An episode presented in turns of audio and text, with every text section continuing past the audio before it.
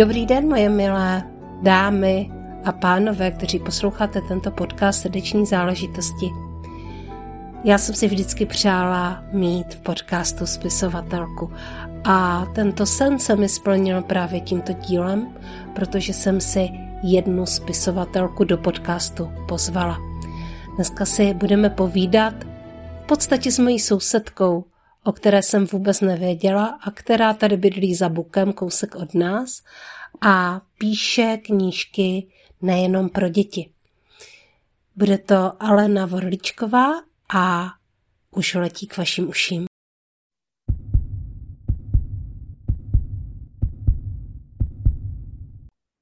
Dobrý den, mé milé posluchačky podcastu Srdeční záležitosti. Ani dneska nechci zapomenout na pány, kteří nás poslouchají.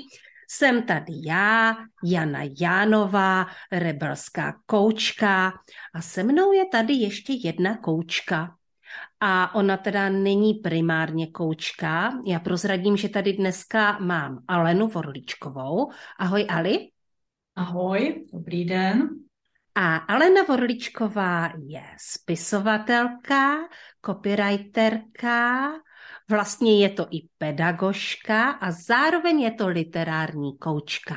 Tak, to jsem tě ale hezky představila, že? No krásně.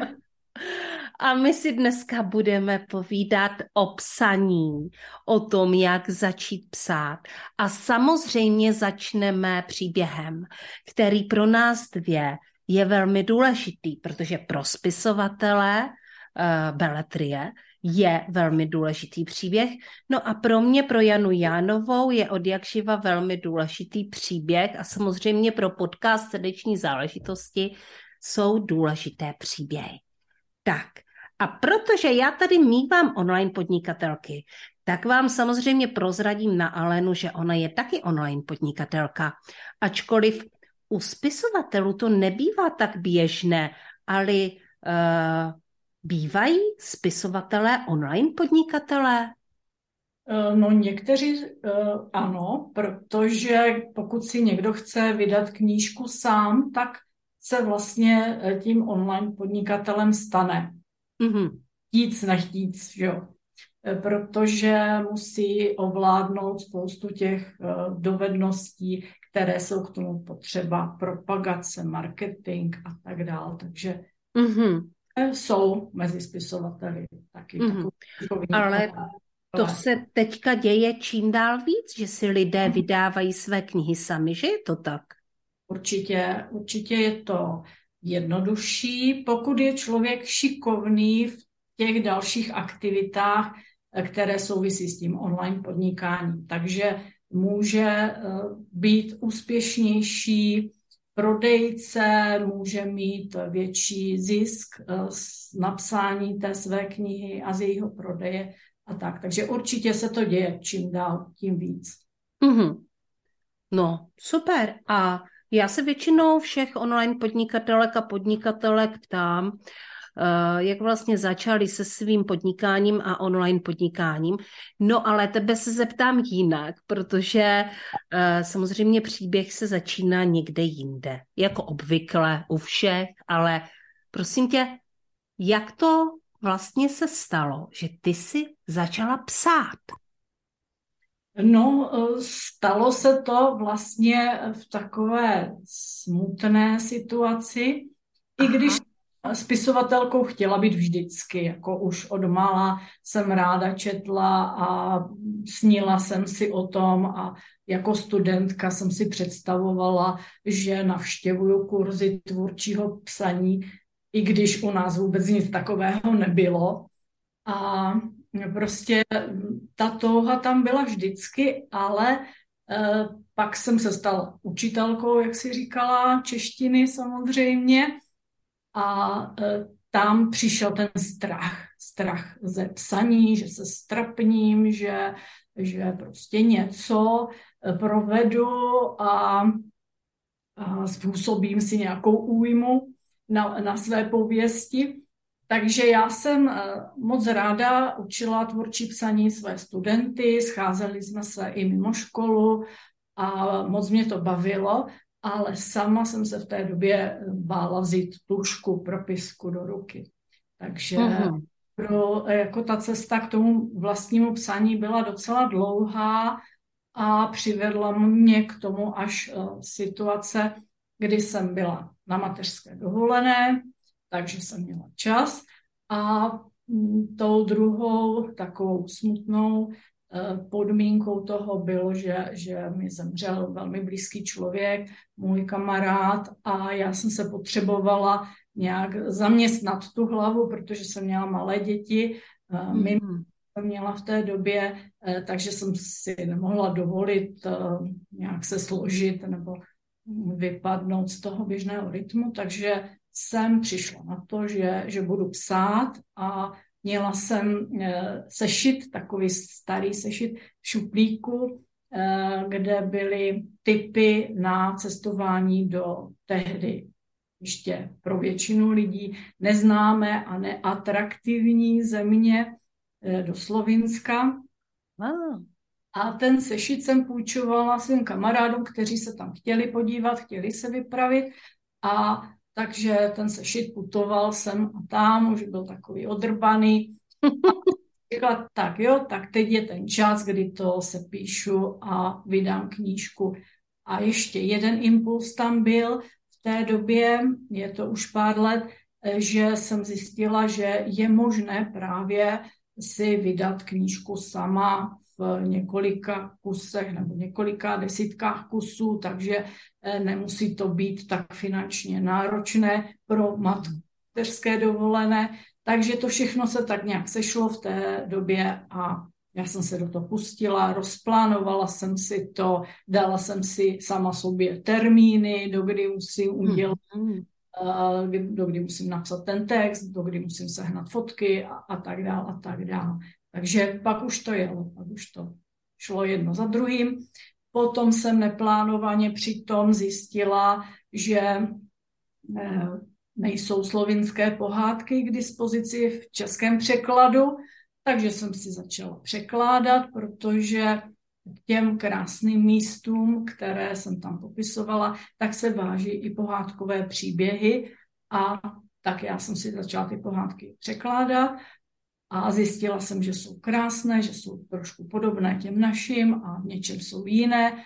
A já jsem měla v té době právě pod vlivem těch událostí smutných, jsem měla takový strach, že jako starší matka, e, teď jsem si dovolila mít dvě malé děti a, a co když e, prostě e, je opustím nebo se mi něco stane. A tak jsem chtěla, aby měli něco ode mě, a to mi mm-hmm. ty pohádky takové úžasné, že byly o lidských vlastnostech mm-hmm. a tak jsem si dala za úkol, že ještě v tom roce stejném, že je vydám a dostanou tu knížku moje děti na Vánoce. A v té době jsem sehnala i ilustrátorku výbornou. Eh, u jejich obrázků už jsem viděla úplně, jak to bude přesně v té knížce vypadat. Takže už to pak šlo jedno za druhým a a ta knížka taky vznikla v tom stejném roce. A tak už se to odvíjelo všechno od toho mm-hmm. dál. To vypadá, že eh, tady zapůsobilo několik věcí. Samozřejmě silná motivace, vlastně takový jako emoční hnutí způsobené tím, eh, že tou smrtí toho blízkého člověka. A zároveň i to, že si pravděpodobně eh, měla čas eh, se tím zabývat na té mateřské a že si hmm. nějakým způsobem chtěla zaměstnat hlavu. Z toho vyplývá, že to psaní, a já to vím od svých blízkých lidí, psaní je vlastně taková terapeutická záležitost. Má to takovou jako úžasnou přidanou hodnotu.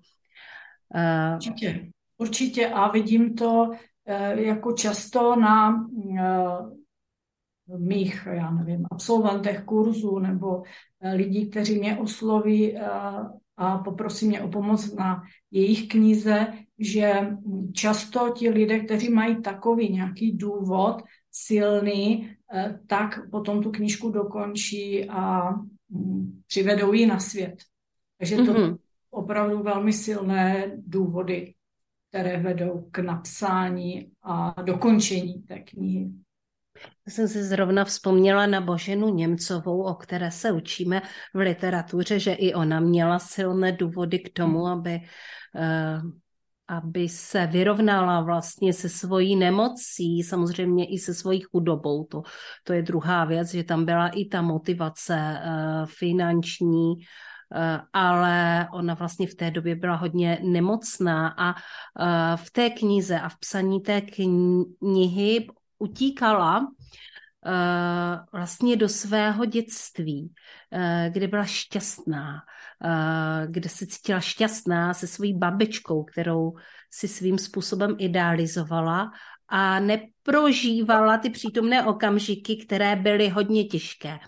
Takže je to možná, sice nás to trošku jakoby odvede od toho tématu, ale zároveň nám to pomůže. Uh, hele, tam je ale potřeba ještě něco víc.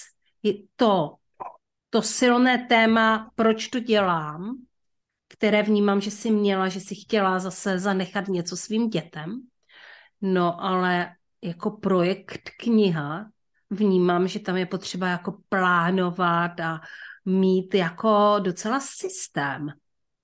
Jo, určitě, určitě a to se mi nějak jako automaticky nebo samo eh, podařilo hned od začátku, že jsem si to eh, jako eh, rozkrokovala, rozplánovala, termíny jsem si dala a že opravdu je tam v tom vydání knihy spousta různých činností a já musím říct, že mě to baví, mě všechny ty činnosti baví, takže to je asi taky důležité, že někdo to má zase jinak a a do některých věcí by nešel a musí si najít někoho, kdo mu v tom pomůže. Mm-hmm. A tím uh, přichází přirozeně otázka, jestli si taky na začátku, když si začínala psát své knihy, měla někoho, kdo ti pomáhal. No, jako já musím říct, že v té chvíli, když jsem psala toho průvodce a tak, mm-hmm. Vlastně ne, takže já jsem byla, byla doma uh, s dětmi, eh, nikam jsem moc nechodila, protože jsem neměla hlídání a protože žiju v lese skoro. takže, takže jsem se nikam moc ne, nedostala. Uh, spíš mi pomáhaly uh, ty věci, které jsem znala ze školy. Um, to jsme měli štěstí na, na teorii literatury a tady na ty, na ty předměty, které se s tím pojí, takže eh, tomu jsem se vrátila tak nějak a z toho jsem čerpala. Ale potom později hm, jsem našla ty ilustrátorky, to bylo pro mě velmi důležité. Našla jsem jich několik, které jsem potom využívala uh, při založení projektu pohádky pro společné čtení, který z toho vznikl. A potom eh, taky jsem navázala spolupráci s knihovnami eh, a už, už to jelo, takže hm, jako potom, potom se objevilo víc lidí a vlastně si vzpomínám na takovou jednu příhodu, kdy, kdy jsem teda v pozdějším věku porodila své první dítě a nebylo to úplně jednoduché, takže jsem si konečně vydechla doma, že, že mám splněno a že, že teda se budu věnovat tomu dítěti. A přišla e, za mnou na návštěvu e, jedna moje bývalá studentka, nyní psycholožka a koučka a, a tak jsme se bavili no, normálně jako na návštěvě a ona, když odcházela, tak se mě potom zeptala, jako a co teď budeš dělat? Já jsem jako zůstala úplně pá, jsem si, co si to dovoluje, jako proč se mě to ta, co teď, co budu dělat, jako tak teď tady mám dítě konečně, tak je to jasný. No, ale potom, potom mi to vrtalo hlavou dlouhou dobu a pořád jsem na to myslela a vlastně asi i díky tomu jsem se stala tou online podnikatelkou, jak se stala, že to z toho vyplynulo potom z těch knížek a tak. Tak mě oslovila jedna mladá žena, chtěla si koupit průvod se Slovinskem a pohádkou knížku slovinských pohádek, protože se vdávala do Slovinska a chtěla přesvědčit svoji maminku, že, že to není žádná divočina, civilizovaná, krásná země s bohatou kulturou a že, že s nimi máme hodně společného. A vlastně ta, ta mladá žena, dnes moje dobrá přítelkyně a šéfová, eh, vlastně dávala po čase takový, na Facebook takový inzerát nebo dotaz, kdo by si chtěl přivídělat, že potřebují pomoc eh, s Němčinou a, a tak dále, tak já jsem se jí zeptala, jako co, o co by šlo, a ona mi to vysvětlila, já jsem tomu teda vůbec nerozuměla, ale, ale řekla jsem, jako, že, že to zkusím a tak vlastně začala ta moje online kariéra uh, u vlastně tehdy uh, firmy Ataxo, mm-hmm. velká agentura, která potom přešla v H1, takže tam, tam já jsem začínala a sbírala první zkušenosti a, a v podstatě jsem měla jenom eh, za úkol zadávat nějaké články, které měly být v Němčině nejdřív, do německých eh, katalogů a tak. A protože Němčina je velmi, velmi pestrá, má spoustu eh, variant, takže v každé zemi prostě byla jiná slovíčka pro stejnou věc a takže že bylo eh, potřeba se v tom zorientovat a, a zadávat do toho. No a pak jsem dělala to tež v češtině a ty články, které jsem četla, tak eh, jako měly hroznou úroveň a prostě byla tam jenom klíčová slova, co nejhustěji nasázená a nedávalo to moc smysl a, a mě to nedalo, že jsem jaksi eh, nebyla schopná tam vkládat tyto věci, tak jsem to začala opravovat a, a později jsem se dostala k tomu copywritingu. Takže, mm-hmm. takže vlastně jako klasicky na mateřské, když jsem měla jinou možnost, tak jsem to chtěla vyzkoušet. Nebyla jsem v nějaké existenční nouzi nebo tak, ale chtěla jsem zkusit něco jiného. Mm-hmm. Vlastně se podařilo. Takže jsem eh, jako potom ča, eh, čas, hm, asi tři roky, eh, dělala půl na půl, že jsem se vrátila na částečný úvazek do školy a Částečně jsem se živila tím copywritingem a online marketingem, až se mi to podařilo překlopit. Mm, ale uh, mě zarazilo a vlastně zaujalo, že ty už tady mluvíš o druhém jazyku. Uh, nejdříve si mluvila o slovinštině, uh, teďka uh, mluvíš o němčině. Kolik jazyků, kromě teda češtiny, vlastně ovládáš? Ještě ruštinu. aha, aha, aha. A, a jak se ti to stalo, že vlastně mluvíš to... slovinsky, německy, rusky se, ses asi učila, ale to jsme se jak se to všichni. stalo? Jak se to stalo? Eh, no, tak Němčinu taky na škole a potom jsem mi dokonce i učila na gymnáziu, protože nebyli jazykáři v té době, takže i, i takhle. A tu slovenštinu, to jsem se jako samouk, já mám kamarádku od 14 let uh, ve Slovinsku, tehdy to ještě Slovinsko nebylo vůbec, tehdy to byla Jugoslávie a dopisovali jsme si, navštěvovali jsme se a mně se to líbilo, tak nějak jsem se to na, naučila, aby se dorozuměla. No a pak, když jsem začala si překládat uh, ty věci do té knížky a potom ty pohádky, tak to přišlo tak nějak postupně. Mm, mm, mm, krása. Určitě, uh, určitě super, takže uh, máš takovou jako zajímavou jazykovou uh, vybavenost. Pojďme se teda teďka podívat na to psaní a na to online podnikání.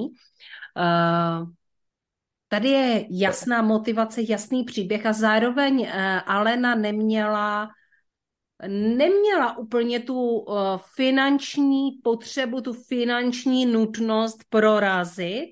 Uh, spíš to bylo uh, na takové bázi, že byla zvědavá, jestli to jde.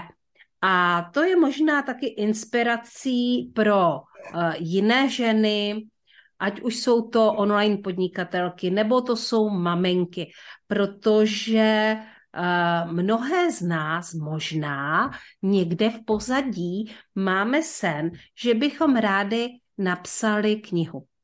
Eh, já třeba mám sen, že bych ráda napsala několik knih. Myslím si, že příběhů na to mám dost a, um, a velice různorodých příběhů. Ale, uh, ale no, co je vlastně nutné jako skutečně proto, aby člověk byl schopen napsat knihu? Já se přiznám, že jsem to s jednou svojí bývalou klientkou koučovala. Nakonec netuším, jak to dopadlo, uh, protože jsme neprodloužili spolupráci. A v té době jsme vlastně řešili to, že ona si uh, nahrávala ty nápady na, ty, uh, na tu knihu, uh, na záznamník, v podstatě si to nejdřív jako předmluvila, protože to pro ní bylo vlastně jednodušší, než aby to sepisovala. Což možná je i můj případ, já nevím, zatím jsem to neskoušela. Co člověk musí mít pro to, aby napsal knihu? Co jsou ty vlastnosti, které nesmí chybět?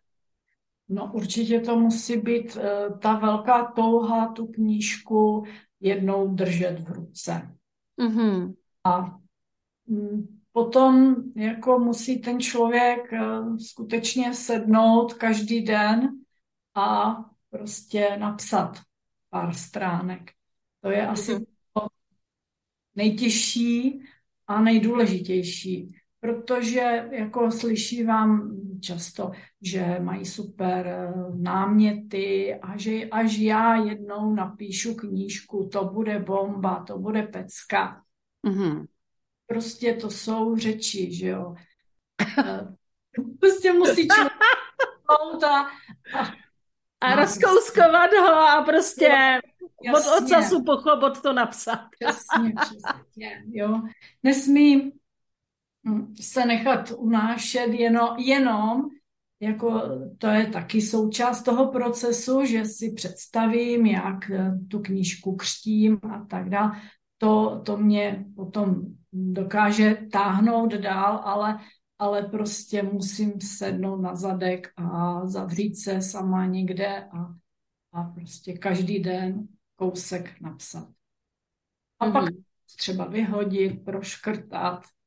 Mm-hmm. To jsou bolestnější mm-hmm. okamžiky, kdy, kdy se s tím člověk musí zabývat a pak to číst po desáté, to už se nikomu nechce a už to chce někomu předat, až, ať už to dodělá mm-hmm. a tak dál. Takže to všechno se musí překonat. A to musí mít člověk ten, mm-hmm.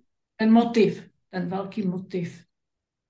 Já mám teďka takovou fakt jednu šťouravou, jo. No protože mě napadla jedna věc. Já jsem slyšela o spisovatelích, takových těch velkých spisovatelích. Mm. Myslím si, že to byl dokonce Umberto Eco, eh, který eh, měl, samozřejmě on byl geniální spisovatel, napsal úžasné knihy, ale eh, pak jsem slyšela, že když už skutečně byl slavný, tak měl vlastně celou plejádu autorů, kteří pracovali pod ním a vlastně zjišťovali i ty historické údaje a tak dále, protože samozřejmě to nebylo asi úplně uh, v moci jednoho člověka, nebo už se mu s tím nechtělo párat, já nevím.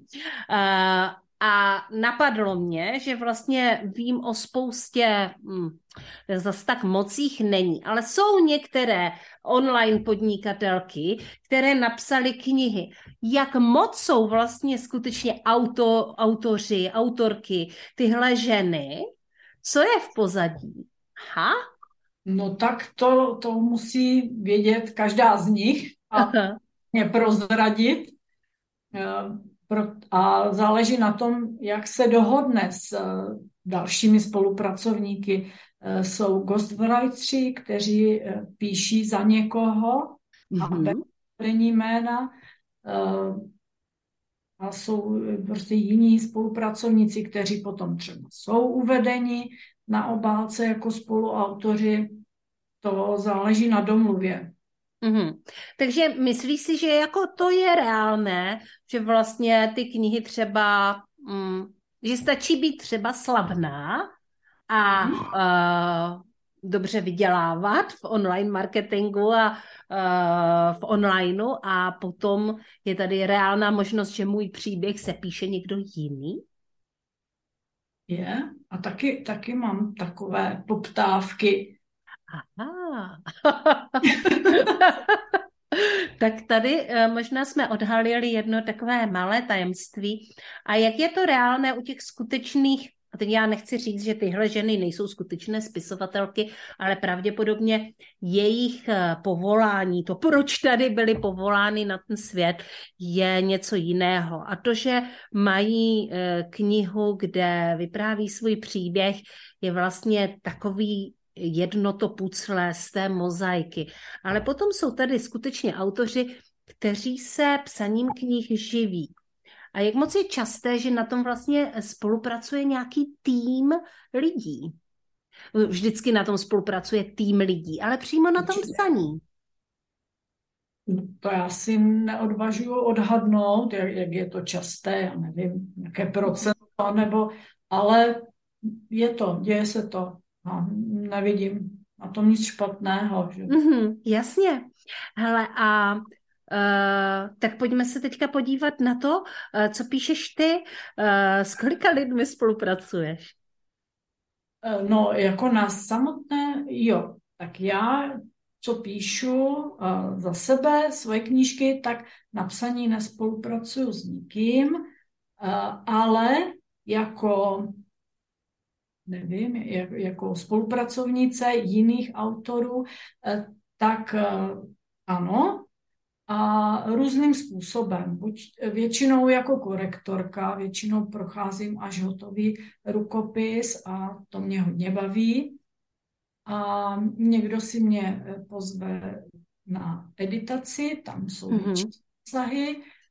A dostala jsem i eh, poptávky na ghostwriting a začali jsme spolupracovat. To většinou jsou eh, známé ženy, osobnosti, které ale právě, jak si říkala, nemají čas a ne, nemají ty schopnosti třeba se věnovat tomu psaní, ale mají silný příběh a tak, ale je to, je to trošku složitější tady se dopracovat k té konečné knize. Mm-hmm.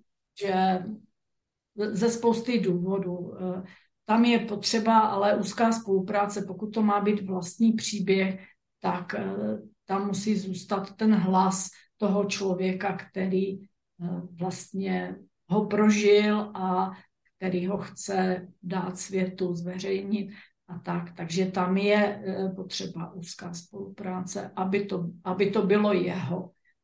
Mm-hmm. Ale tito lidé nemají tolik času a mají spoustu jiných aktivit, jak si říká.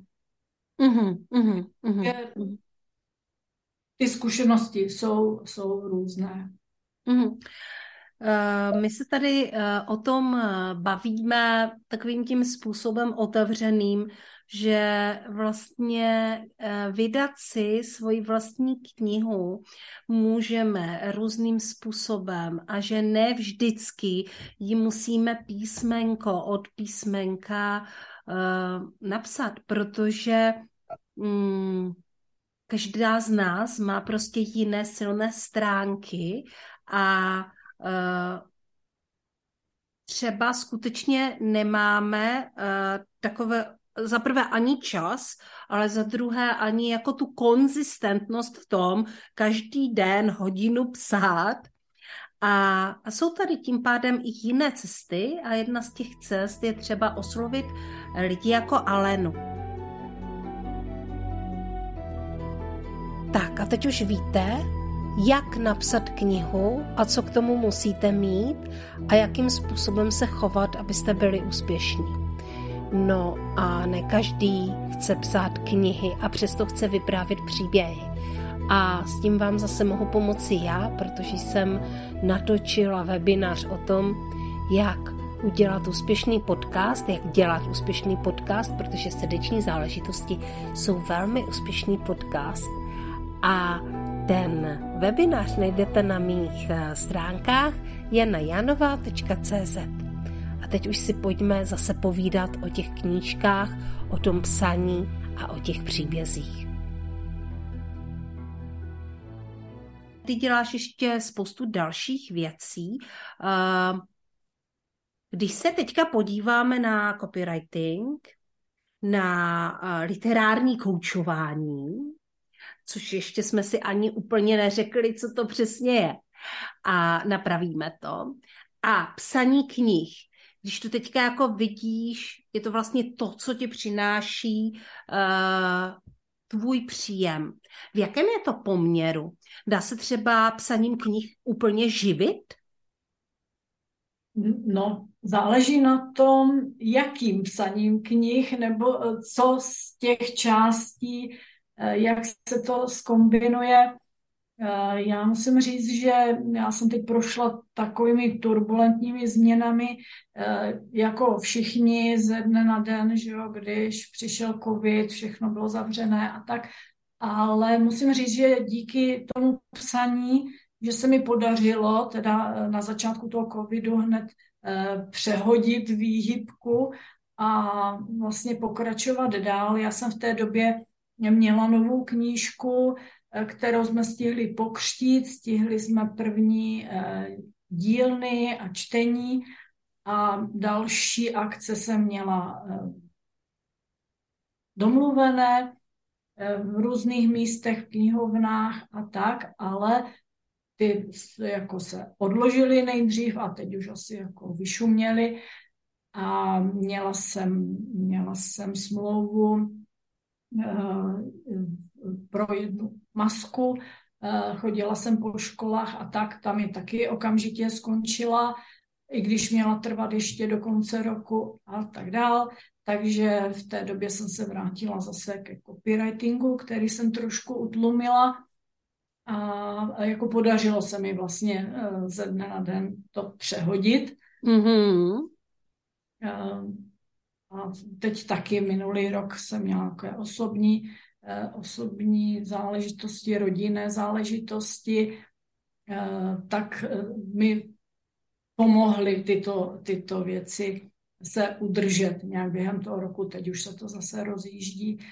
Takže hm, jako toto velmi flexibilně pomáhá prostě nějak eh, přizpůsobit té životní situaci. Je vlastně super, že tam máš tady tyhle uh, tři nožičky, mm. uh, které to vlastně celé, jako je to takový komplex, uh, který je tím pádem udržitelný a velmi často se říká, že mají být ty věci uh, tři, uh, aby to právě jako drželo ten balans.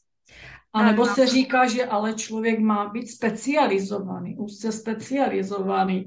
To jako mám zase jako takový prstík varovný, že já to mám uh, rozprsknuté, ale zatím se mi to ukázalo jako výhoda, že, mm-hmm.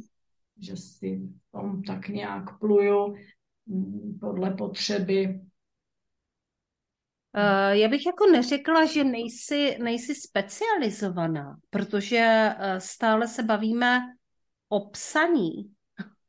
Takže jako specializace tam je. Neděláš jenom copywriting a uh, vydáváš knihy a zároveň učíš jiné lidi. Myslím si, že jako dokonalá kombinace.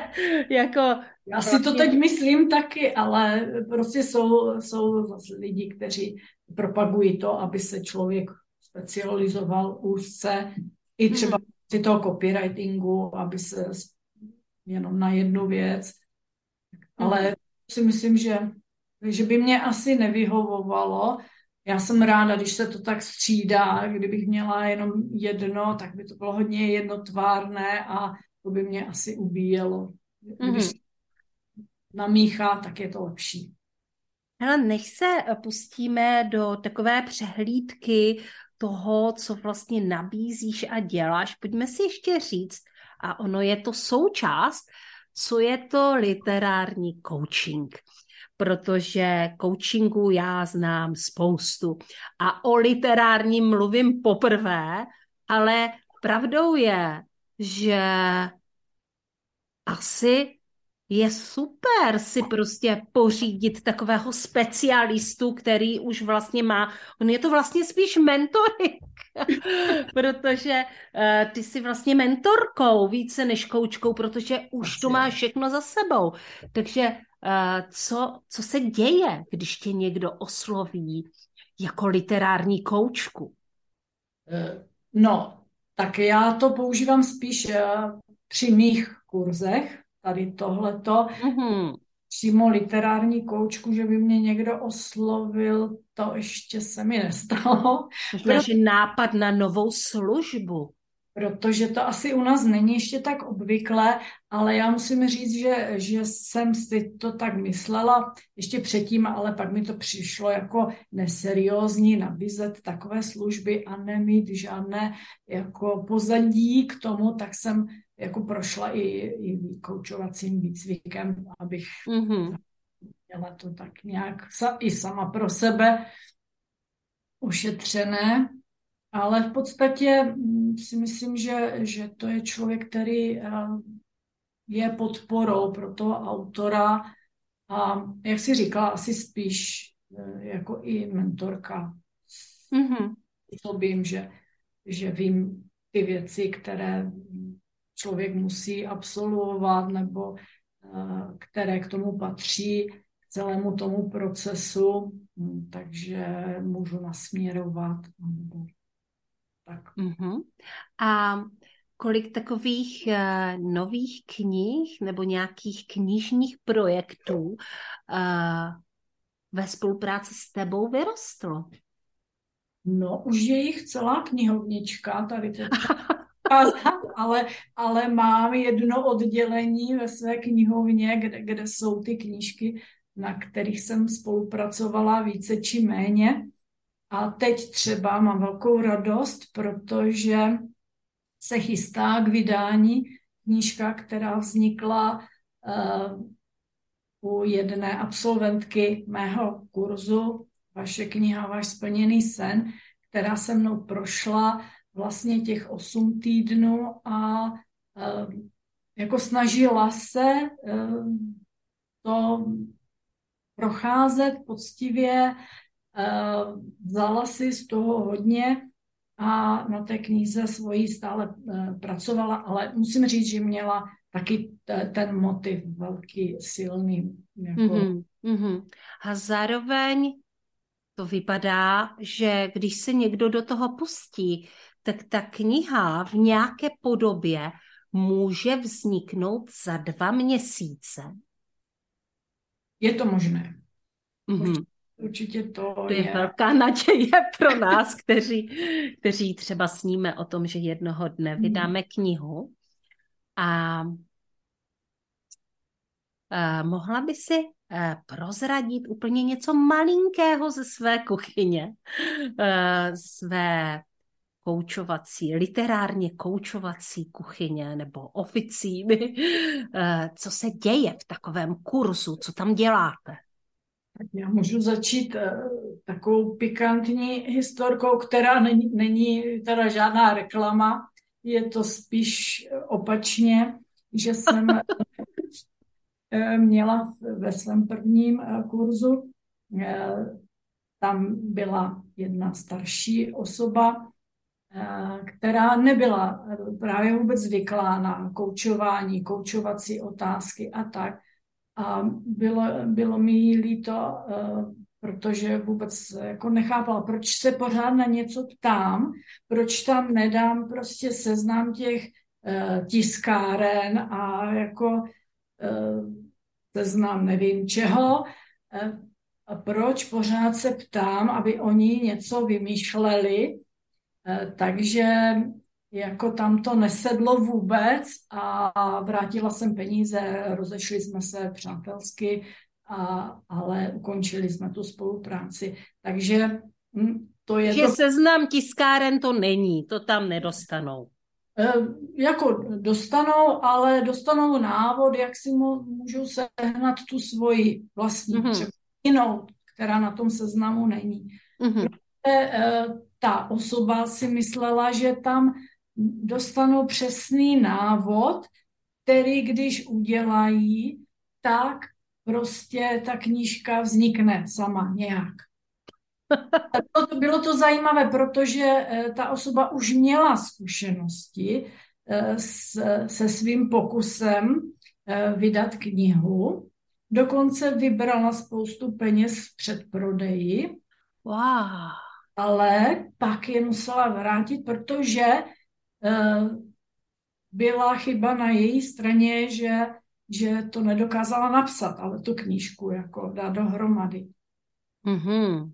Jo, takže to se taky může stát, nebo stalo se mi jednou. Mm. No, já jsem si vzpomněla, možná, že uh, taky víš, autor uh, vlastně té knižní série, která začíná uh, tím dílem Hry o trůny, si myslím, tak nikdy, nikdy nedodal ty finální díly, ten Martin. A vlastně dokonce i filmy, nebo seriál, byl natočený asi i podle nějakých jeho poznámek, ale strašně dlouho se čekalo pořád, že on to jako dopíše. E, nutno podotknout, že to je jako obrovské veledílo. že je to jako rozpracováno do různých podrobností a že to musí být nesmírně náročné vlastně tenhle příběh posouvat stále dopředu a, eh, a pak ho třeba zakončit. Kdo ví, jaké tam jsou motivace, proč to vlastně nemůže být dokončeno. Ale dodnes, dodnes nevyšly všechny ty díly. Stává se to často autorům, že vlastně se zasekrou. No určitě se to stává. Určitě je mnohem víc lidí, kteří uh, chtějí napsat tu knížku, i něco rozepíšou, pak něco jiného a tak, že je mnohem, mnohem víc těch začatých knih, těch začátků než konců, než těch finálních. Takže to se může stát asi každému a u takového monumentálního díla to se vůbec nedivím. A já, to jsi mi připomněla, že já mám eh, kamarádku, eh, která se mnou studovala češtinu, která čte knížky a velmi si všímá takových detailů, že třeba nějaká hrdinka má na začátku modré oči a pak v nějaké další kapitole má najednou hnědé. a už bych dávno zapomněla, tak, tak to ona si velmi všímá. A pak to píše těm autorům a oni chudáci, ale už s tím nemůžou nic dělat, že jo, když už ta knížka jako vyšla a je vytištěna.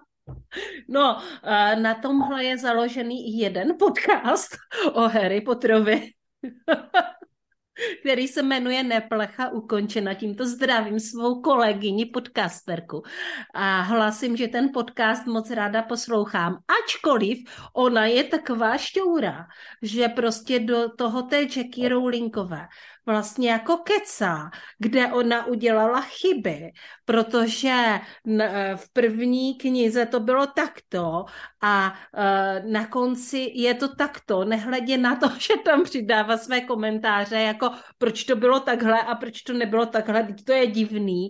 A teďka jsem se zrovna hrozně smála, protože uh, popisovala scénu v Harry Potterovi, kdy Harry mu uh, setí na rameni uh, pták Fénix velikosti labutě. Což jako samozřejmě, uh, samozřejmě je dost uh, absurdní, jak by ho ten drobný Harry unesl, takovou labuť ohnivou. A následně popisovala také, jak uh, pták Fénix vynáší všechno osazenstvo, které v tu chvíli se nachází v tajemné komnatě, nahoru a jak, jak to asi ten pták Fénix udělal, a jak to udělali ty ostatní lidi, protože oni byli jako do sebe zavěšení jakoby řetězově. Uh, což samozřejmě autor nevždy domyslí takové drobnosti, to je prostě na síle fantazie a imaginace, ale někteří lidé se v tom vyžívají a pak z toho může vzniknout úžasný podcast.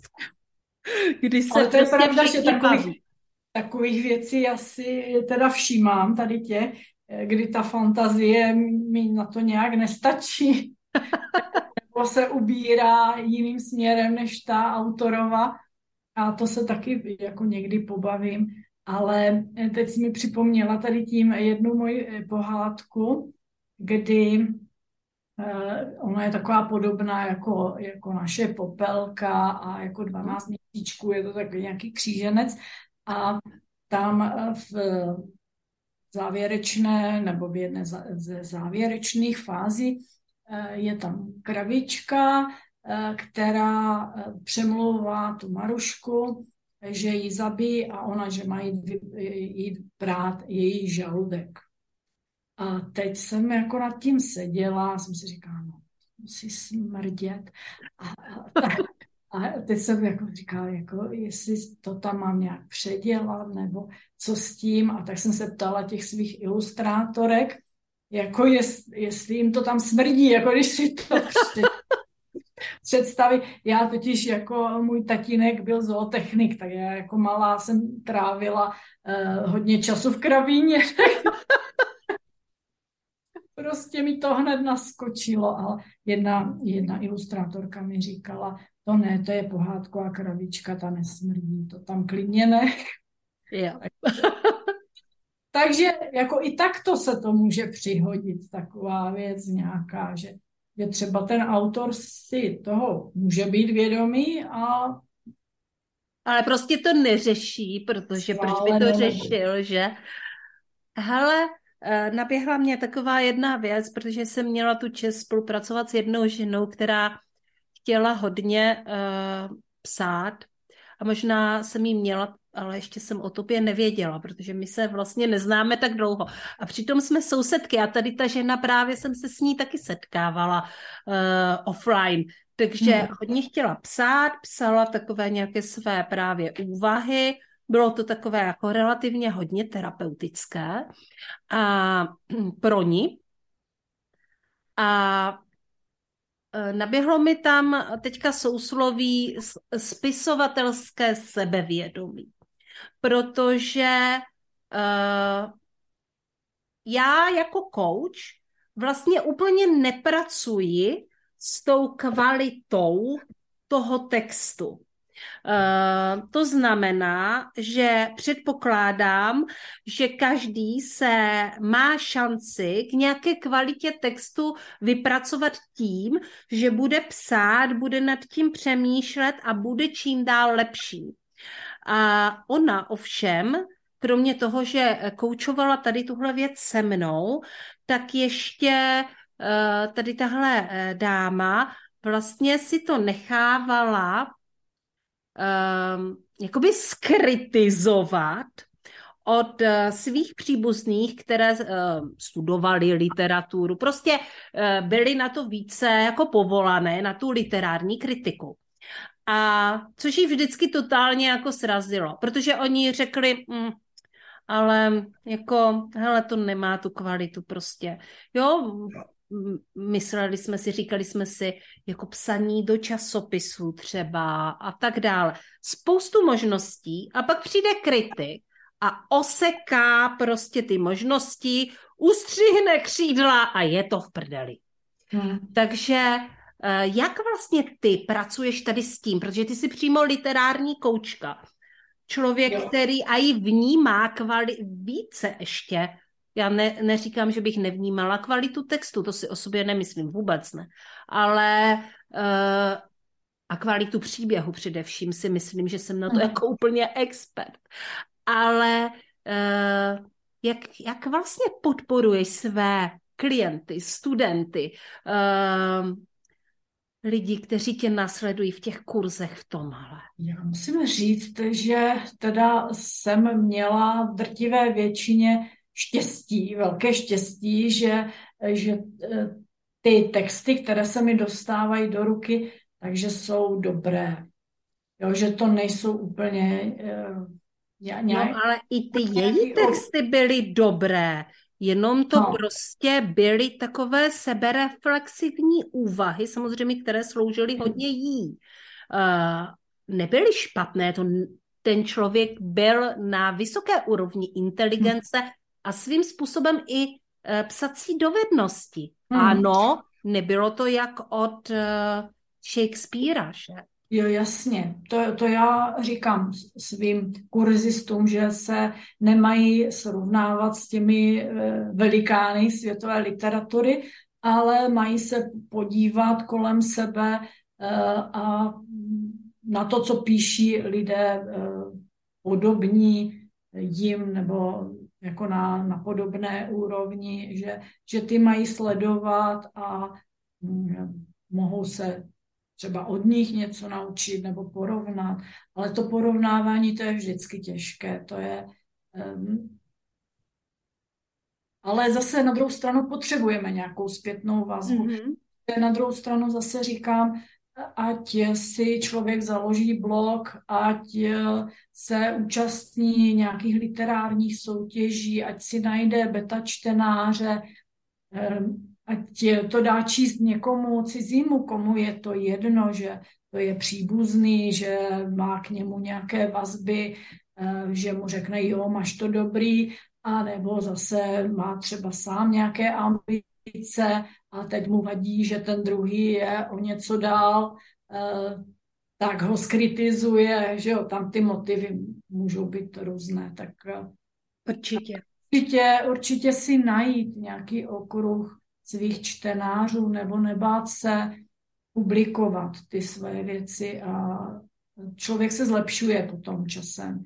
Že jo? Takže určitě, jak jsi říkala, do časopisu, do online magazínu, kterých je milion, svůj blog a prostě psát a nechat to číst. A to je asi úplně to nejtěžší na tom celém procesu, jít s tím ven a položit svou duši na nevím, na, na co, dát to v šanc prostě těm ano. ostatním. Jít z kůží na trh se tomu říká. Ano, jít z kůží na trh, přesně to je ono eh, a dočkat se toho, že někdo řekne, že to není dobré a tak. A člověk to cítí, jako že, že je to on, že není dobrý, že tak to je, to je nejtěžší asi celého toho. Ano, protože je to naše dítě. Když někdo ano. řekne o mém podcastu, že není dobrý, tak si to samozřejmě vezmu osobně. Ne, já si nemyslím, ale jo, i, já, i já jako koučka vlastně tady tohle vnímám nějakým způsobem emočně, hmm. protože prostě mě na tom moc záleží. Ono je to vlastně jako správně, když jsme to měli všechno na háku, jako, tak mm. kam by jsme to vlastně dotáhli, protože tam by nebyla ta správná motivace, že? Jasně, a ta kvalita potom. Mm-hmm. A narazili to... jsme tady právě s Alenou, předtím, než jsme začali uh, začali natáčet, tak jsme si tady tak vášnivě povídali o tom, uh, o vydávání knih a o tom, kdo všechno by mohl na, uh, napsat knihu a že i já. A, a teď najednou já jsem samozřejmě začala snít ve velkém, jak už je mi to uh, vlastní, uh, o tom, uh, jak jaké by to bylo úžasné vydat knihu, která by se jmenovala Srdeční záležitosti a vlastně by měla strukturu toho podcastu, nebo vlastně by měla jako velice podobné téma, že by tam mohly být prostě různé ty příběhy a tak. A teďka najednou já jsem se nadechla a snila jsem. A pak jsem sama sebe srazila a říkám, hm, a to mě teďka hnedka někdo vezme prostě ten nápad, to je moje. a ty si říkala, a to je častý. Takže často se stává vlastně uh, autorům, že nechtějí jít uh, z kůží na trh, protože se bojí, že jim to někdo, někdo ukradne. Ukradne, ano, ano. Jo, takže to je takové, jako, že na jednu stranu já jim říkám, ať eh, zveřejňují své kroky na té cestě ke knize, že to bude zajímavé pro ty čtenáře, že si to potom vemou jako za vlastní tu knížku a rádi podpoří v předprodeji třeba a, a v těch finálních fázích, že když budou vědět, jak to vznikalo a co ten člověk udělal všechno pro to a i co se odehrávalo v zákulisí, ale eh, často na to narážím, že prostě eh, se spousta lidí bojí prozrazovat z toho zákulisí. A druhá věc, děje se to? Krade se to? Je to častý? No, to já nevím a já si myslím, že to tak zase úplně dobře nejde. Nebo možná, možná v nějaké odborné literatuře, určitě ne v beletrii, kdy někdo vypráví svůj příběh, nebo i když mu ten příběh by někdo vzal nebo se inspiroval jim, tak eh, to napíše jinak a s jinou dovedností. Mm-hmm. Těžko říct. Dobrá, tak. Hele, pojď nás někam pozvat. Ne třeba jako rovnou do kavárny, to můžeš potom mě soukromně. Ale... ale, eh, ale pojď nás pozvat někam k sobě a říct nám, co tam zažijeme a pojď nás někam nalákat. Tak zatím vás můžu nalákat eh, na moje stránky Eh, alenavolicková.cz, eh, kde najdete vlastně všechno. Všechno o mně, i ty akce, které snad doufám zase brzo budou i naživo. Ale eh, v současné době jednak tam mám pro čtenáře tu knížku, o které jsem mluvila, tu krásnou pohádkovou knížku Vílí kouzla, která byla pokřtěna těsně, těsně před covidem a ještě na knižním festivalu v Ostravě jsem ji představovala. Eh, takže ještě jsou nějaké a jsou k dispozici. Jsou i pro čtenáře, které čtení bolí. Eh, je to knížka ve spolupráci s Lenkou Kryčovou, dětskou psycholožkou předsedkyní eh, Discentra která eh, velmi podporuje ty děti, které mají se čtením problémy, protože čtení je stále důležitá dovednost pro úspěšný život. Vlastně to platí. My jsme eh, společnost založena na, na čtení a kdo neumí číst, tak, tak je velmi handicapován v různých oblastech ale tak to je jedno, to se tam možná dočtete na mých stránkách. Potom uh, tam pro vás mám uh, ten kurz, který jsem už tady zmiňovala, vaše kniha, váš splněný sen.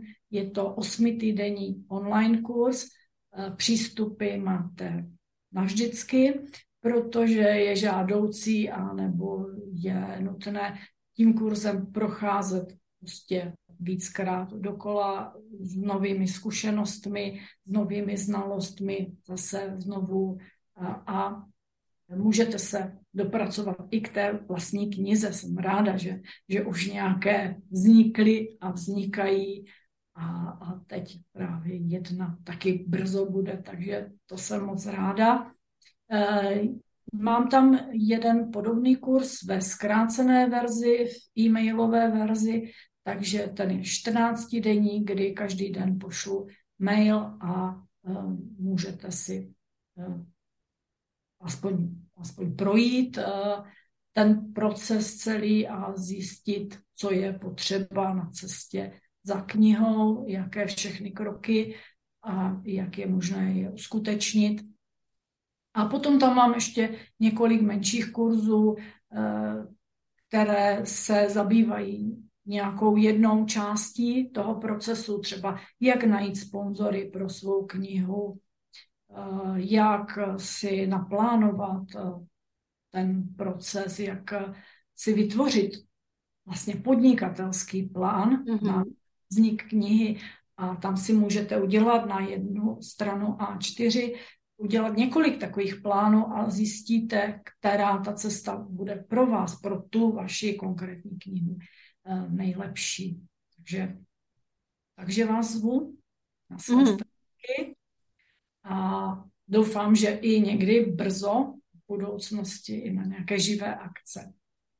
A to, a se to my se těšíme taky, protože třeba budeš mít nějakou besedu.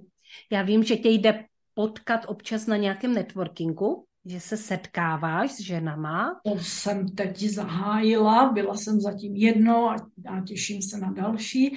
I na ten tvůj se taky těším. To a... jsem ještě nikde neprozradila.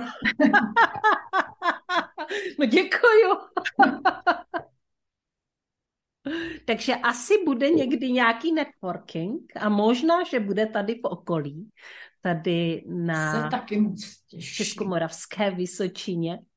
Eh, kde obě dvě eh, s Alenkou bydlíme a mm, kde jsme se konečně taky setkali, i když tady vedle sebe žijeme spousty let, tak jsme se doposavať neznali a eh, přináší nám to obrázek o tom, jak se ty lidi v tom onlineu setkají, že vlastně jsou téměř sousedí a neznají se a potom se setkají, protože zjistí až v onlineu, že eh, tady bydlí někde nějaká Jana Jánová nebo Alena Horličková. No, to mě docela pobavilo. Jo, jo, a stává se to docela často. Přesně tak. Takže eh, možná, že tady je daleko více podnikatelek, o kterých nevíme, online podnikatelek, které se s námi budou chtít setkat. Takže já o tom ještě pravděpodobně natočím nějaký samostatný díl, ale tohle je taková první vlaštovka. Dobrá, Helenko, co by si uh, vzkázala budoucím autorům? Pište. Každý den a pište třeba jenom pro sebe ze začátku. Nemusíte to ani nikomu ukazovat, můžete to spálit, ale pište, pište svobodně a třeba z toho něco bude. Mm-hmm. Tak já se budu těšit na uh, nové knihy a uh, na nové knižní projekty a samozřejmě i na kafe s tebou. A tohle byla Alena Vorlíčková, spisovatelka, literární koučka, pedagožka a co jsme ještě zapomněli? Copywriterka. Děkuji moc za návštěvu, Ali.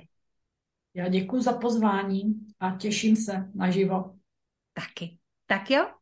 A loučím se i s vámi, mé milé posluchačky a posluchači podcastu Srdeční záležitosti. Tohle byl zábavný díl, že jo? To jsme si uh, krásně popovídali o psaní a uh, protože Jana Jánová si o psaní povídá ráda a má ráda tvůrce, uh, tak zapojila veškerou svoji kreativitu i spontánnost. A takové díly se mi líbí, takže věřím, že jich bude čím dál víc. Mně se totiž tímhle dílem splnilo jedno přání. Já jsem chtěla do podcastu další spisovatelku a Alena moje pozvání přijala. Takže mějte se krásně, pište básně nebo pište cokoliv jiného. Tak jo, ahoj. ahoj.